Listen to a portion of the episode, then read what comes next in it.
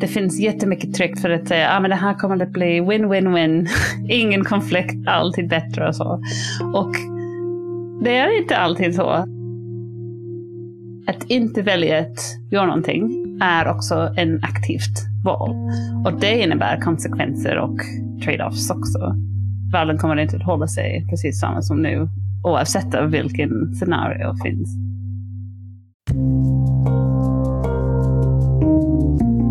Välkommen till podden Framtidsland. Jag heter Toril Kornfeldt. Och jag, Tobias Abrahamsson. Vi är här med Kimberly Nicholas. Hej Kim, välkommen hit!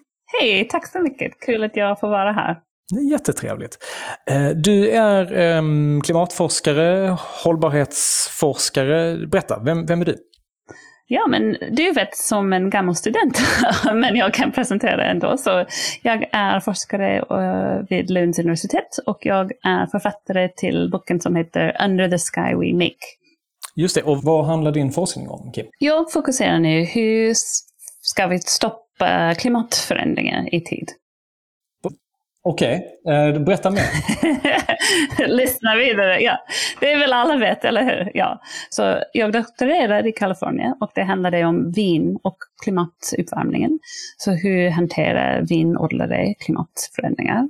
Men nu det känns som all mitt fokus är på hur gör vi vad är nödvändigt i tid för att stoppa klimatuppvärmningen. Och då handlar det om eh, teknisk utveckling eller politik eller liksom i, i vilket område? Ja, det är alltid lite svårt att beskriva för jag är eh, tvärvetenskapligt kan man säga. Men jag har ett projekt som handlar om eh, flygfri rörelse här i Sverige. Ett projekt som handlar om Lund, just eh, Lunds kommun, hur vi ska faktiskt nå vårt klimatmål, att bli redan klimatneutralt året 2030.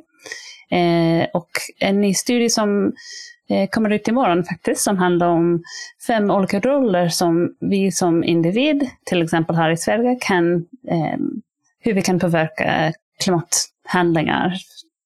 Om vi tänker bortom konsumtion. Men hur kan vi som till exempel investera eller eh, på jobb och så vidare, hur kan vi påverka på en bra sätt?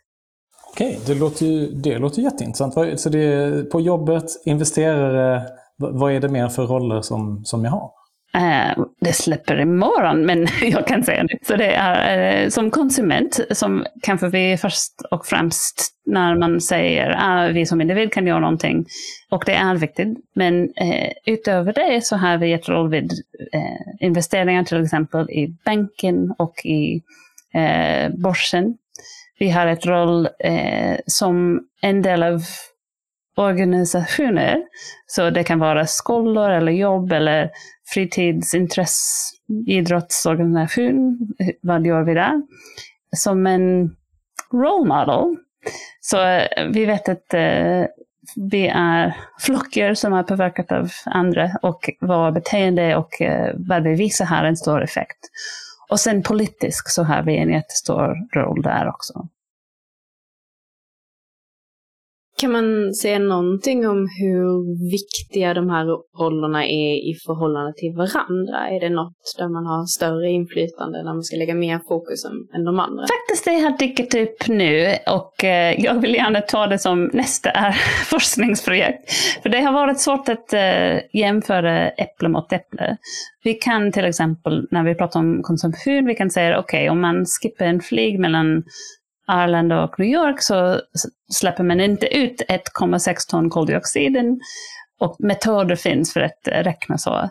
Men hur kan vi räkna påverkan på andra håll? Det är lite svårare. Men till exempel det var en studie i Kanada som visade att, eh, att röster kan mer än fördubbla. Det var tre gånger mer effekt eh, genom policies som partier hade än mans personliga koldioxidfotavtryck. Så det kan vara jättestort. Så, så till exempel politiskt engagemang kan få väldigt stora effekter. Um, hur stor del av klimatförändringarna skulle vi faktiskt kunna hantera med konsumentval? Hur stor del av våra utsläpp är kopplade till våra individuella konsumentval? Faktiskt det är majoriteten. För vi som bor i medelklass eller över här i Sverige till exempel. Så vi vet att den halvdelen av totalt eh, kolutsläppen från hushållet kommer från bara de 10 procent som är högst inkomsttagare i världen. Och vi, eh, i Sverige så skulle det vara motstånd till 330 000 ungefär kronor per år. Så eh, om man tjänar så mycket eller mer så är man i topp 10 procent av hela världens rikaste människor. Och desto högre inkomst man har, det brukar vara att man har högre koldioxidavtryck och man har faktiskt också mer möjlighet att välja annat och att minska dramatiskt och snabbt eh, utsläppen. Du har ju um, släppt den här boken som heter Under the Sky We Make som kom ut ny, nyligen. Um, och den tänker jag att vi kommer återkomma till. Vill du berätta vad, den handlar om? Vad det är för boken handlar om um, hur vi kan faktiskt stoppa klimatuppvärmningen som sagt. Jag hade min bästa kompisar faktiskt eh, på målgruppen. Så folk som redan bryr sig, som vet att klimatet värmer, det är på grund av oss, det är dåligt. Och så, vad gör vi nu? Och hur kan vi faktiskt påverka systemet som är så himla stort och eh, vi är bara en och vad är det som eh, är meningsfullt och effektivt att göra. Så eh, det är forskning om detta. Det finns tre olika delar, så det handlar om fakta, eh, känslor och handlingar. Och den flesta handlar om handlingar, men eh, alltså vad vi kan göra rent praktiskt. Men jag började med kort fakta för att vi, har, vi alla har några bevis bakom det. Och sen att vi kan inte undvika även lite obekvämt eh, känslor för att det kan vara en anledning att folk engagerar sig inte för att det känns, ah, men det här är, ja, det, är, jag är rädd eller klimatångest eller kan inte säga hur man kan gå igenom detta. Så det kan vara en faktor som eh, vi måste eh, gå igenom istället för att eh, stoppa innan.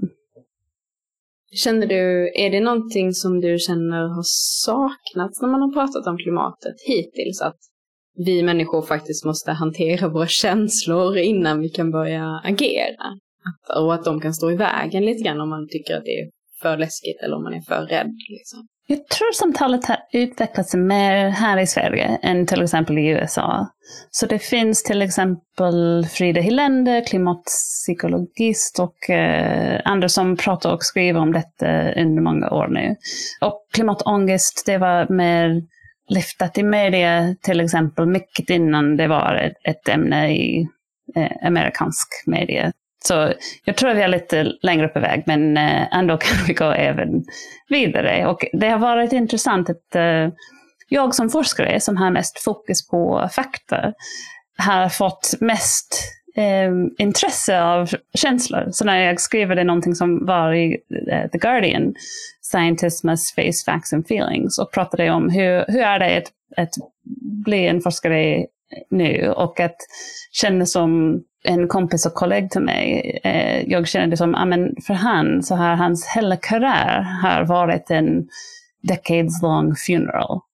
Det är eh, att, att eh, säga allt går på fel håll och man kanske har blivit en forskare för att man älskar någonting och tycker om det och att det är så kul och spännande och intressant. Och vi vet att både från klimatet och också från eh, biodiversitet och biologisk mångfald sett, ekologisk sett, så har vi jättedåliga trender som har varit jättetufft att hantera. Men det, det har jag fått kanske mest eh, ja, positivt input från. Att folk kan känna sig sin, vad säger man på svenska?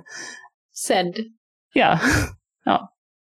Men hur, um, du och uh, dina kollegor som, som upplever det här just med att, att det går åt fel håll, vad, hur, hur gör man för att hantera det?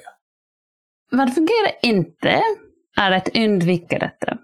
Det kan jag rapportera personligt. Och eh, samma som en förhållande som fungerar inte eller någonting som är inte bra. Det, det kommer inte att förbättra sig om man bara ignorerar detta. Så man måste faktiskt först uh, våga att uh, ha en allvarligt, eller en, en ärligt titt på vad är det som händer nu.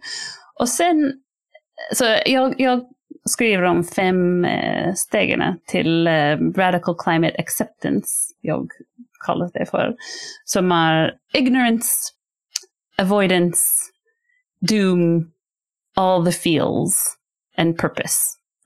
Så jag tror vi måste gå igenom de, de här fem, för att det, vi alla börjar i ignorance. Det är inte bara klimatförnekare, men vi måste lära oss någonting från någonstans. Det kommer inte direkt i, på genetiskt sätt eller så. Men jag själv var i avoidance under många år, för att det, det kändes lite mer bekvämt att bara ignorera än att konfrontera.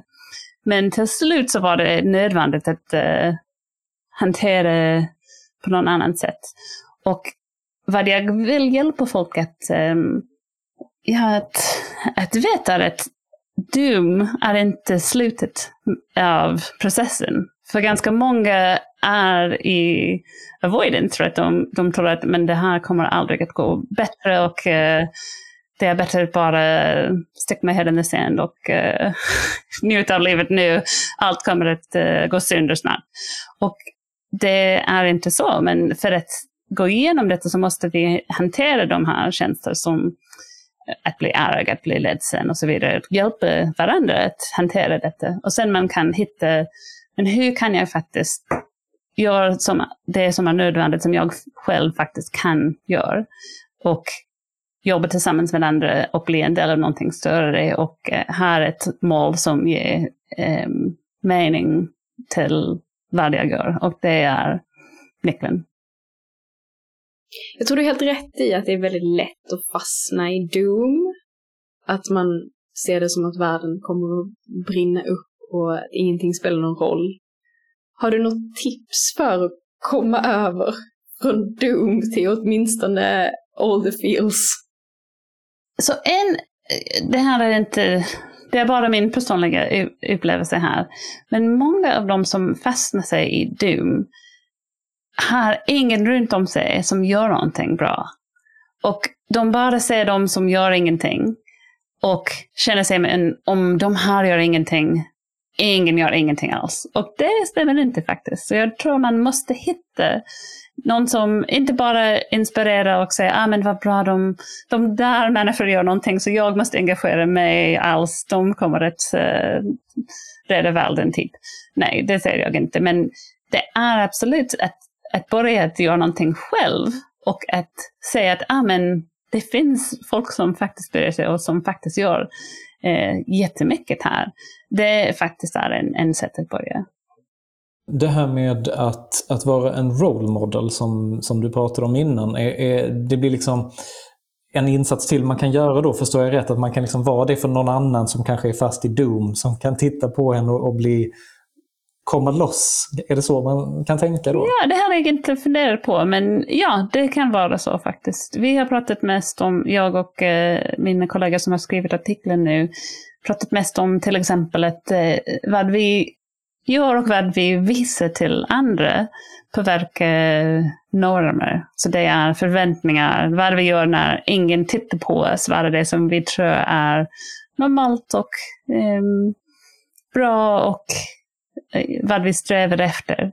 Men det är också så att eh, det kan vara så att om man gör någonting och har en positiv effekt. Och jag kan säga också, det är inte alls ofta att folk säger till varandra, ah, men det här har inspirerat mig, det här har påverkat mig, det här har, har slår mig på något sätt. Och det har jag börjat att göra mycket mer nu själv. Så när jag läser någonting som jag tror, ah, men det här var superbra. Jag har faktiskt skrivit till författare och säger, ah, men jag uppskattade det. Eller det kan vara bara på Twitter, ah, men tack för artikeln och så. Även de som jobbar mest med detta, kanske tvärtom, de har många kritiker och har inte bra röster. Så om det är någon som du uppskattar och det är jättebra att, att, säga till och kanske det kommer runt igen också att folk, du vet inte vem är det som du har inspirerat eller du har påverkat positivt men det kan säkert det är många mer än du tror.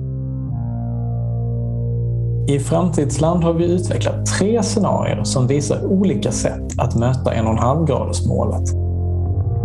Megastad Nord, där alla bor i en automatiserad jättestad och drar nytta av energieffektiva lösningar och lämnar plats till naturen att återhämta sig utan människor. Djupgröna vågen, där alla bor i småbyar på landet, slutar resa och köpa så mycket saker och istället odlar mat i hållbart kretslopp.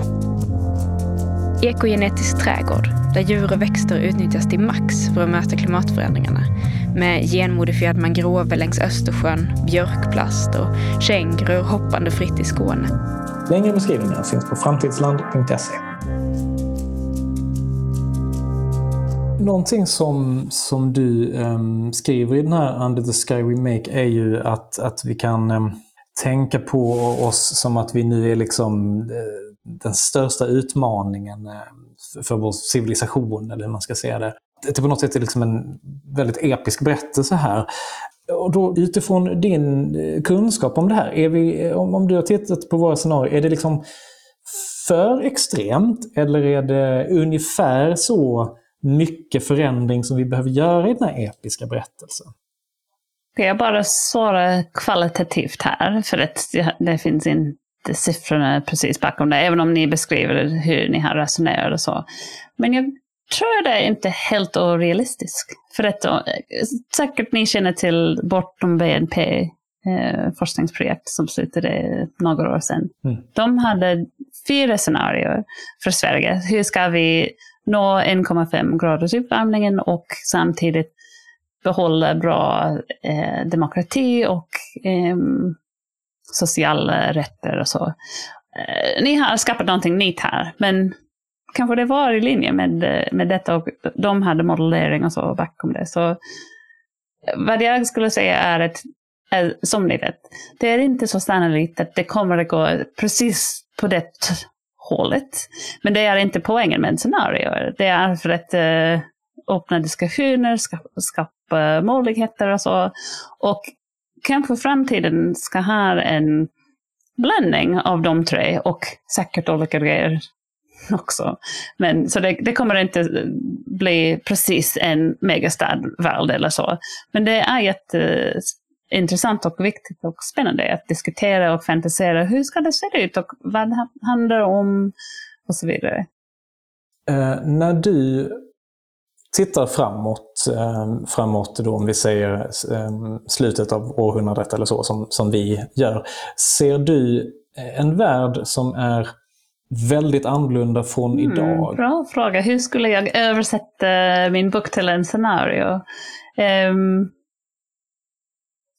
jag vet inte om jag kan svara på detta, för att i, vad jag har gjort är att säga, okej, okay, här finns principer som jag säger att vi måste följa för att faktiskt lösa problemet här. Och en eh, grundläggande är att eh, de tre principer som jag kallar för, för att skifta från exploitation till regeneration. Som att eh, respektera både människor och naturen. Att sluta med eh, det som skadar. Så att inte bara eh, lida symptomen men att försöka gå till eh, rötterna av problemet. Och att eh, förstärka eh, resiliens och, och kapacitet och eh, hur vi kan hantera förändringar. Och jag tror det kan vara många olika scenarier som kommer där ute. För att annars ska vi make, vi måste bo i en fossilfri värld. Men är det så för att vi har bara eh, tekniska lösningar? Är det så för att vi har eh, bara eller mest eh, in Ja, någon ekosystemtjänster ja, uppskruvade till ja. max eller sådär. Min personliga skulle vara med eh, att, vi inte, att vi jobbar med istället för mot naturen. För mig det är en eh, viktig princip. Men Så jag tror det, det skulle se ganska annorlunda än idag. Men hela poängen är att det skulle vara bättre än idag. Finns det, finns det någonting som du oroar dig för som skulle kunna bli sämre i den här omställningen? Som skulle kunna eh, skada människor eller, eller som, som på ett objektivt sätt skulle kunna vara sämre efter att vi har gjort de här nödvändiga förändringarna? Mm. Ja, absolut. Det finns en risk om vi har en omställning som är inte rättvist. Så kan det vara till exempel de som jobbar vid eh, fossilindustrier till exempel som är mest drabbade. Och det skulle vara ett problem både för eh, utav rättviset och utav rent praktiskt. Att eh, vi, för att ha en snabb omställningen så, så måste det vara eh, sociala kraft bakom detta. Och om man slår mot en viss grupp orättvist så kommer det att förhindra omställningen och bli orättvist som är dåligt i sig. Så det, det var ett exempel kanske. Men du känner inte att om man ska vara lite djävulens advokat eh, och tänka att man kanske ändå vill leva i en värld där man kan resa mycket. Mm. Men att det kommer att vara svårt att göra i den här världen. Hur ser du på den sortens kanske lyxproblem men ändå saker som folk kanske skulle uppfatta som faktiskt jobbigt och svårt? Mm. Ja, det kommer att bli svårt eller omöjligt att resa mycket med flygplan som idag. Men om man läser eh, Kim Stanley Robinson så kommer vi att ha airships. eller vi ska segla över Atlanten på något annat sätt som är mer eh, intressant och spännande och eh, kul och eh, bättre än att flyga faktiskt. Så absolut måste vi minska eller eh, ta bort fossila bränslen från ett resa. Men det betyder inte att vi får inte resa. Tänker du, ehm, eh, jag vet inte om du har kollegor som jobbar med det här, men är, de... Eh, jag har också läst om Kim Stanley Robinson-grejerna med luftskeppen och, de här fräcka grejerna med Atlanten. Känns de realistiska? Eh, tror, tror, du att det finns teknik redo som hejdas? Liksom? det vet jag inte. Jag, vet, jag känner mig någonstans att Kim Stanley Robinson är mest intresserad av att uh, sälja luftskepp kanske och att bli en advokat för några superdetaljerat uh, eh, finansskifte som är ganska tråkigt. Men han vill att folk lär, lär sig någonting om detta och läser någonting. Så det måste vara, eh, ja, uh, faktiskt boken som ni har skickat mig, som sitter just här, Wonder, Wonderbook. Jag älskade detta, det var så spännande. Och det var där som Ken Stanley Robinson sa att ja men jag vill ha typ detaljet wonky policy proposals om hur vi ska låsa klimatet rent praktiskt finansmässigt.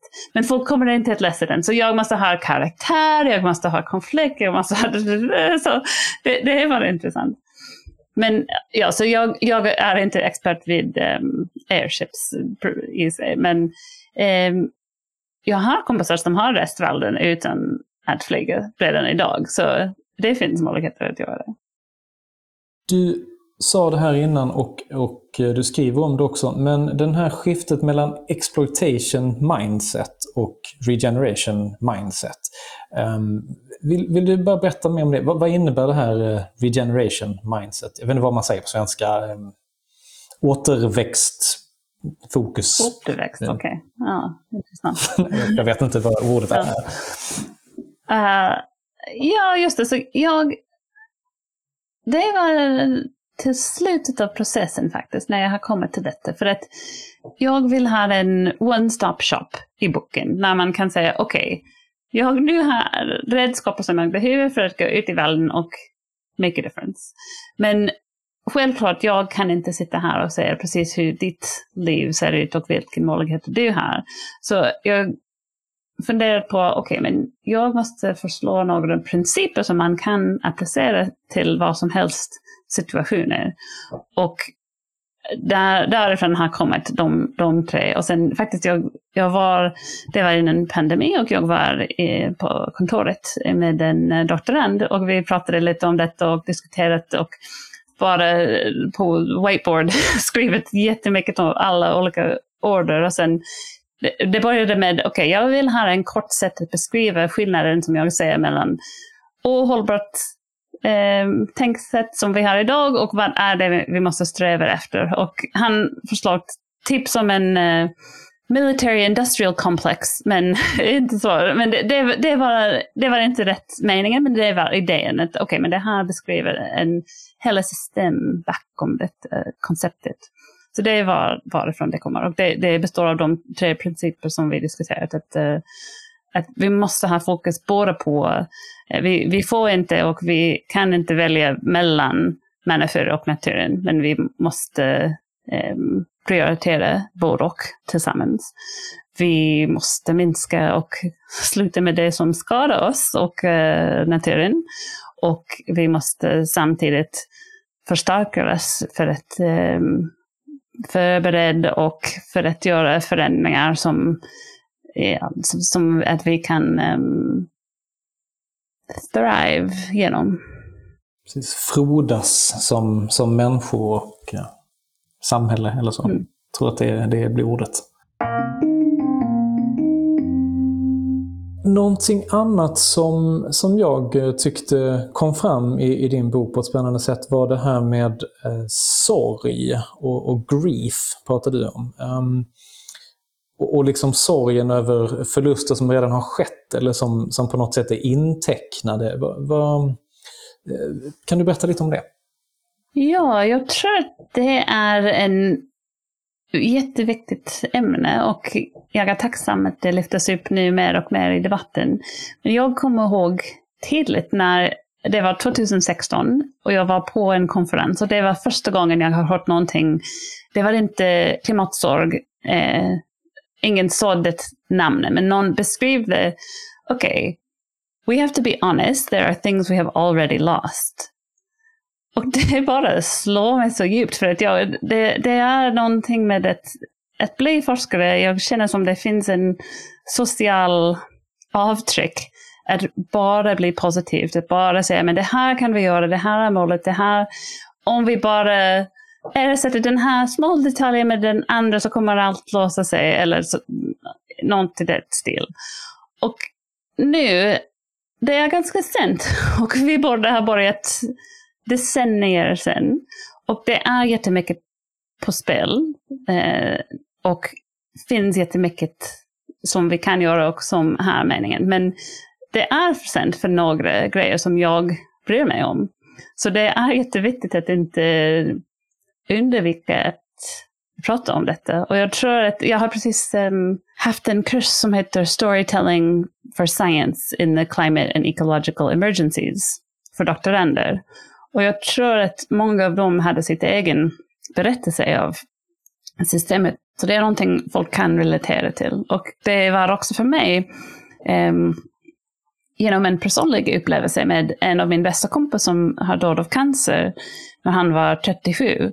Som jag har lärt mig mycket om att, okej, okay, även om vi pratar om den absolut sämst som kan hända, så är det värdefullt att fortsätta att leva och att har upplevelser och eh, bli en del av varandras liv. Och när vi pratar om klimatet, det är inte samma som en eh, terminal cancer diagnosis. Vi har mycket bättre chans än så, men eh, vi måste göra mycket mer. Du har ju också, du kommer ju från början från Kalifornien och ser en väldigt tydlig förlust kopplad till din, ditt hem, din, ditt uppväxthem. Visst är det så? Ja, det är någonting jag fortsätter att gå igenom nu. För att nu det finns en eh, torrt och skogsbrändrisken i Kalifornien som är helt en helt annan värld än jag var uppväxt i. Och det är jättetufft att faktiskt vara där. Och det är konstigt för mig att eh, att bo här i Sverige och att åka hem den eh, enda flygresa eh, som finns kvar är att hälsa på familjen eh, för att jag är en recovering frequent flyer. Eh, så nu har jag minskat min flyg vid 95 procent men eh, inte hela vägen än. Och när jag är där, och det, det känns som en annan land.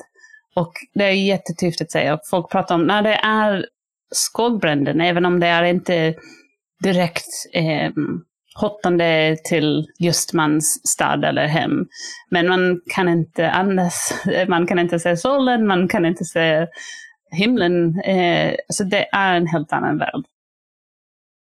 Det måste vara, jag kan inte ens föreställa mig hur hemskt det måste vara och eh, se det kontinuerligt också, att det inte bara är en katastrof som händer en gång och sen återhämtar man sig, utan att, att se det om och om igen i de regionerna också.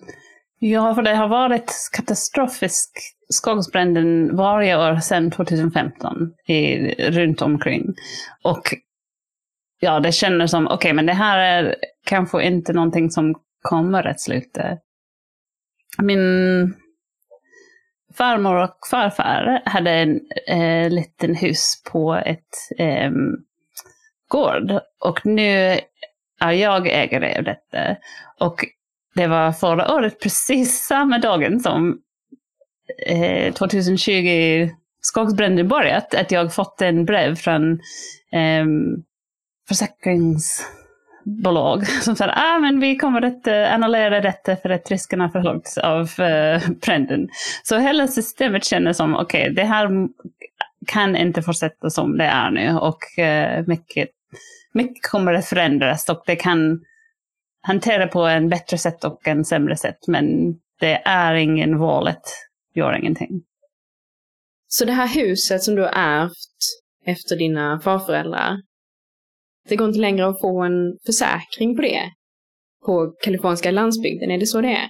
Så nu jag har fått försäkring. Jag vet inte, som gäller till och med december. Och jag, jag är det inte alls säkert att det kommer att hålla därefter. Så jag har haft eh, tidigare, den försäkringen jag har haft tio år eller elva år någonstans. Inga problem. Och sen plötsligt var det, okej, okay, tack, hejdå, vi är slut med det. Samtidigt var det, ah, men de här stora försäkringsbolag kommer inte att fortsätta här i Kalifornien alls. Risken är för hög. Och de kommer att lämna staden helt enkelt. Man läser i, det var en artikel om samma grej som handlar vid eh, kusten på grund av eh, hågnivåstigningen. Så det är en superstort problem. Och tillbaka till Kim Stanley Robinson, om du kommer ihåg, det var eh, försäkringsindustri som har haft en jättestor roll i omställningen. För att de säger, ah, att det här går inte alls. Det fungerar inte. Vi, vi kan inte ha ett system av försäkring i en värld med katastrofisk klimatförändring. Det går inte. Men förstod jag det rätt nu? De stora försäkringsbolagen lämnar Kalifornien överhuvudtaget, både på grund av bränderna och havshöjningarna. Så att i allmänhet kommer det bli jättesvårt att försäkra hus där. Det är trenden, yes. Så det finns ett um, offentlig val för försäkringen som har skapat nu för att eh, ja, det var en politisk upprop som, okej, okay, men vad ska folk som har, in, som har bara ett hus och har varit där hela sitt liv eller vad det kan vara. Och vad gör de nu om man kan inte försäkra detta? Så det finns ett insurance of last resort from the state. Men eh, det är bara ett uh, doorstop. ja, jag vet att det finns mycket diskussion nu om hela reformer av hela system och hur, hur gör annat. Till exempel att um, det är en dålig idé nu att bygga nytt ut på landet när det finns hög risk av skogsbränden. Så kanske det är eh, inte så dumt att de vill inte ha eh, försäkring till för att Encourage is a word I've wanted to use like 10 times on this podcast and I can't think of it. Uppmana. yeah, thank you. Uppmuntra. Tack. Så kanske det är inte så dumt att uh, försäkringsbolag vill inte uppmuntra folk att bygga nytt i en stor riskområde. Eh, Men samtidigt, det slår folk som har varit någonstans under många år som har inte råd att göra någonting annat. Och om man kan inte eh, försäkra sitt hus, det kan bli ett, plötsligt förlorar man hela värdering av huset. Så man kan inte riktigt flytta heller. För att ingen vill bo i någonstans där man kan inte få eh, försäkring. Vi, i, I våra scenarier som, så har vi tänkt att eh, vi har liksom bakat in det på något sätt. Vi har liksom föreställt oss att, att en viss lösning medför också vissa kostnader kan man tänka sig. Om man har eh, sån här bara ekosystemtjänster så kanske man tappar eh, någon typ av ursprunglig natur. För det väljer man liksom bort för att man säger att det har vi inte råd med, kan, eh, ungefär enkelt uttryckt. Um, hur tror du, eller har du någon tanke om skillnaden i de här oundvikliga förlusterna som vi någonstans har valt och de som på något sätt dyker upp eh, utan att jag har varit med och valt dem. Förstår du vad jag menar? Jag kan säga att jag tror att det är viktigt och intressant att ni har valt att uh, eh, visa eh, inte bara eh, fördelar men också förluster. Och jag tror det är en viktigt samtalet här. Det finns jättemycket tryck för att säga att ah, det här kommer att bli win-win-win. Ingen konflikt, alla kommer att bli alltid bättre och så.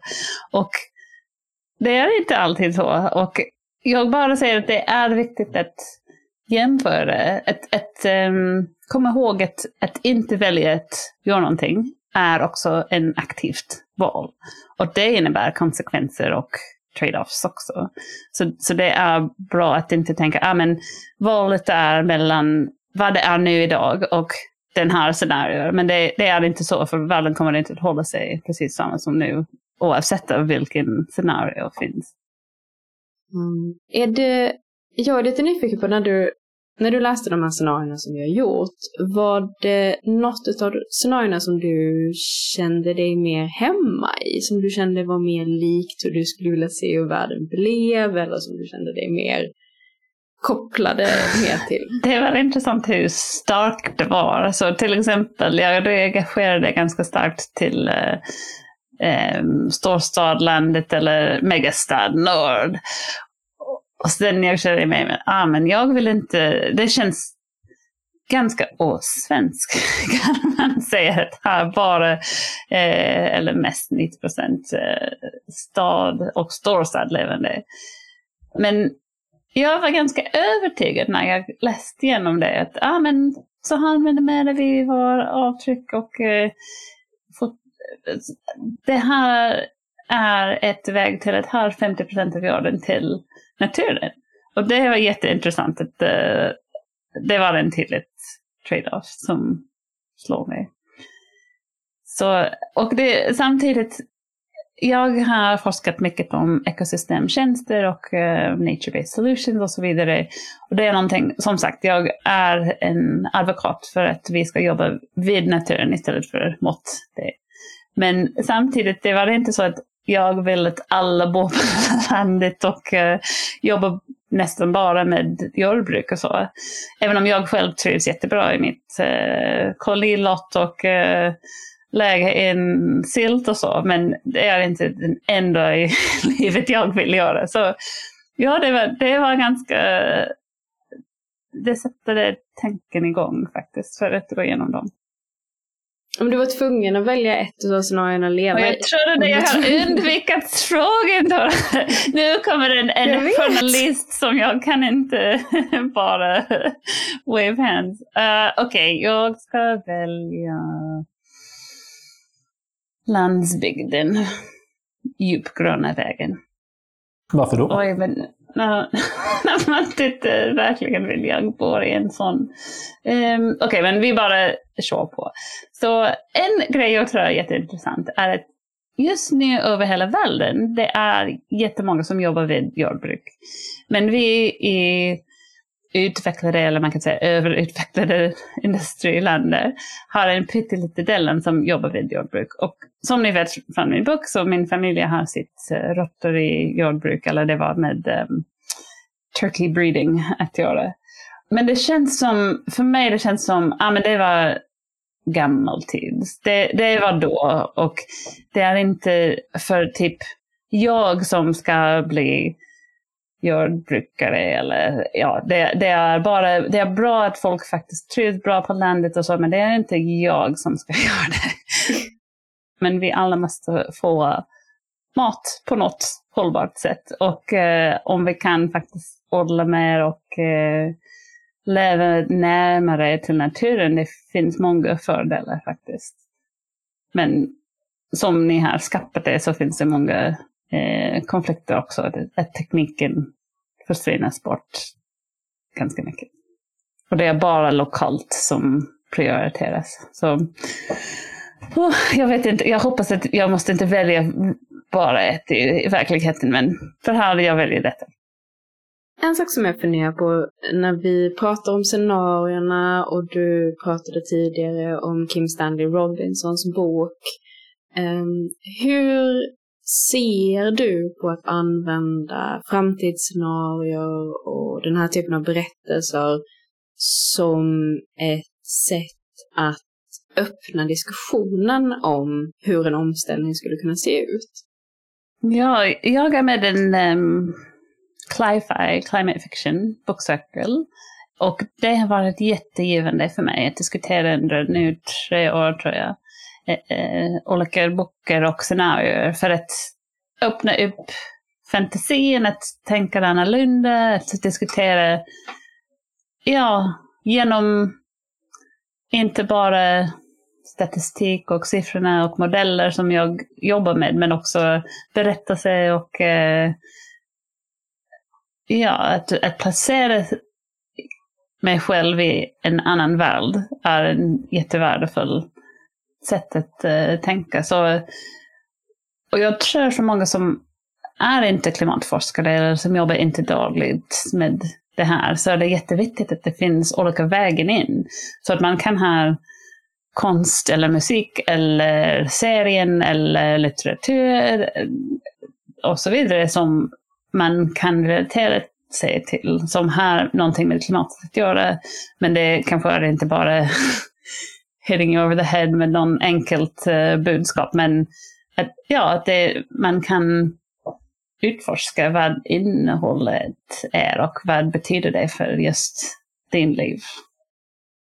En sak som jag och Tobias har pratat mycket om eh, och som vi kan känna kanske saknas ibland i klimatdiskussionen handlar om efteråt. Att om vi nu alla kan vara överens om att vi måste dra ner på utsläppen så kanske nästa steg i diskussionen måste bli att börja prata om hur ska samhället bli då? Eller hur ska det bli sen? Eller vad ska vi göra istället? Um, och jag vet inte om det är en aspekt som du har tänkt på med det du gör också. Att kunna blicka lite längre framåt.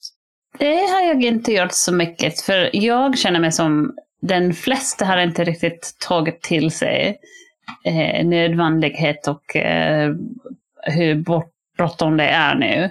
Så vi har ungefär ett hundra månader för att halvera utsläppen i världen. Och eh, det är mitt fokus just nu. Men jag tror det är värdefullt att tänka därefter. Men för mig det känns okej, okay, men jag vill att folk faktiskt engagerar sig i frågan först och eh, har lite mer fokus. Jag vet inte, det, det här var inte meningen bakom din fråga nu, men du vet att det finns många till exempel industrier som pratar om att ah, vi kommer att lossa det 2050 kommer vi att bli klimatneutralt och allt ska gå bra. Men om man har inte ett eh, bra handlingsplan för nästa hundra månader så kommer du inte att lösa det senare. Så jag har ganska mycket fokus på ganska kort tid just nu. Eh, men det är också viktigt att eh, inte bara bli för blindat till det långsiktigt också. Men hundra månader är för ett och ett halvt gradersmålet? Yes, det är det. Det är till halvering till 2030 är ungefär 100 månader, eller tänker jag rätt? Ja, precis. Och det slagit mig. Jag, jag sa tåreld i varv. Men det låter lite för nära. Det, det låter inte bekvämt. Åh oh, nej, det gör det verkligen inte. Men hur, eh, du som jobbar så himla nära den här frågan varje dag, eh, både i din forskning och i ditt eh, engagemang. Är du hoppfull? Hur tror du det kommer att se ut om hundra månader? Jag jobbar för världen som jag vill leva i i 2030 och där borta eh, och eh, därefter. Och jag tror att det är faktiskt målet att vi gör det vi behöver och kan. Och det är svårt att fortsätter så när vi vet att till exempel befintliga policyer eh, leder till ungefär tre graders uppvärmning som skulle vara en katastrof. Men det var bara några år sedan, det var direkt innan Parisavtalet, så eh, sex år sedan, som befintliga policyer då var mellan fyra och fem grader. Så det är redan en steg i rätt riktning. Och vi behöver mycket mer, mycket snabbare. Men vi faktiskt kan göra det. Vad tror du om eh, tiden när våra scenarier utspelar sig? Vad tror du om, om slutet på århundradet? Ja, men det är bra för att det är typ som en politiker som kan säga ah, men det här, vi kan skjuta fram och jag tar inte ansvar för detta. Jag kommer inte att se hur det låter sig. Så om, om jag hade helt fel så det var inte mitt problem. Nej. Men, men det är helt eh, okej okay att bli långsiktigt också. Och kanske lite mer realistisk. eller jag vet inte, men om du pratar om så stora förändringar som ni har tagit upp här, det låter inte målet att ah, men redan 2030 så ska vi leva i en, en så här värld. Vi, vi hinner inte att bygga hela staden till 11 miljarder eller vad det kan vara, så, eller miljoner. Um, men det är också bra att tänka, okej, okay, men en, ett barn som föds nu, de kommer att leva i eh, det är bara 79 år härifrån. Så det är inte en evighet, det är under ett visst människors liv som det här ska ställas ut. Så det, det är relevant, absolut. Eh, jag eh, tänkte här på slutet om eh, om man vill eh, veta mer om dig eller, eller liksom läsa det du gör eller så, vad, vad rekommenderar du att man ska eh, titta på? Ja, bästa sätt är eh, jag skriver eh, ett newsletter som heter We Can Fix It. Och eh, det finns på Substack, så du kan eh, hitta mig där. Så wecanfixit.substack.com. Eller jag, välkommen till min hemsida, kimnicholas.com. Och eh, boken är ju Under the Sky We Make, som vi har pratat om. Och sen så kommer det en eh, artikel som vi pratade om också, med de här, vad man kan göra som individ och sina five roles. Um, var, var kommer den ut någonstans? Det kommer att publiceras i Nature Energy. Jag kommer att twittra på detta och det, ja, det kan du säkert hitta eh, om du är intresserad. Lunds universitet har också har en um, pressmeddelande som kommer ut. Så ja, det, det finns. Och vi lägger länkar till allting vi kan okay. i den här podden också. Ja, vad bra. Kim, är det någonting som du känner att vi har missat, som du gärna skulle prata om? Jag vill kanske bara avsluta med att säga att Sverige faktiskt spelar en jättestor roll i världen. Och även om jag hör ofta från folk här som säger ah, att vi har en pyttelitet land och, och vi har en så liten utsläpp i världen och hur kan vi påverka? Men bara att uh, säga att det finns många som tittar på Sverige som ett exempel och vi faktiskt har en stor roll i omställningen. Så eh, ni som lyssnar, tack för allt du gör och förhoppningsvis du kan göra även mer, för världen behöver det verkligen. Mm. Fint. Tack så jättemycket. Tack. Well, det var jättekul. Du har lyssnat på podden Framtidsland där vi pratat med Kim Nicholas vid Lunds universitet. Du hittar länkar till Kims forskning och annat som vi pratat om i det här avsnittet på framtidsland.se. Där finns också noveller som utspelar sig i våra scenarier och mer information om klimat och omställningsforskning. Framtidsland finansieras av Formas. Vi två heter som sagt Tobias Abrahamsson och Toril Kornfeldt. Och ljudproducent för det här avsnittet är Tobias Andreasson. Det här avsnittet producerades våren 2022.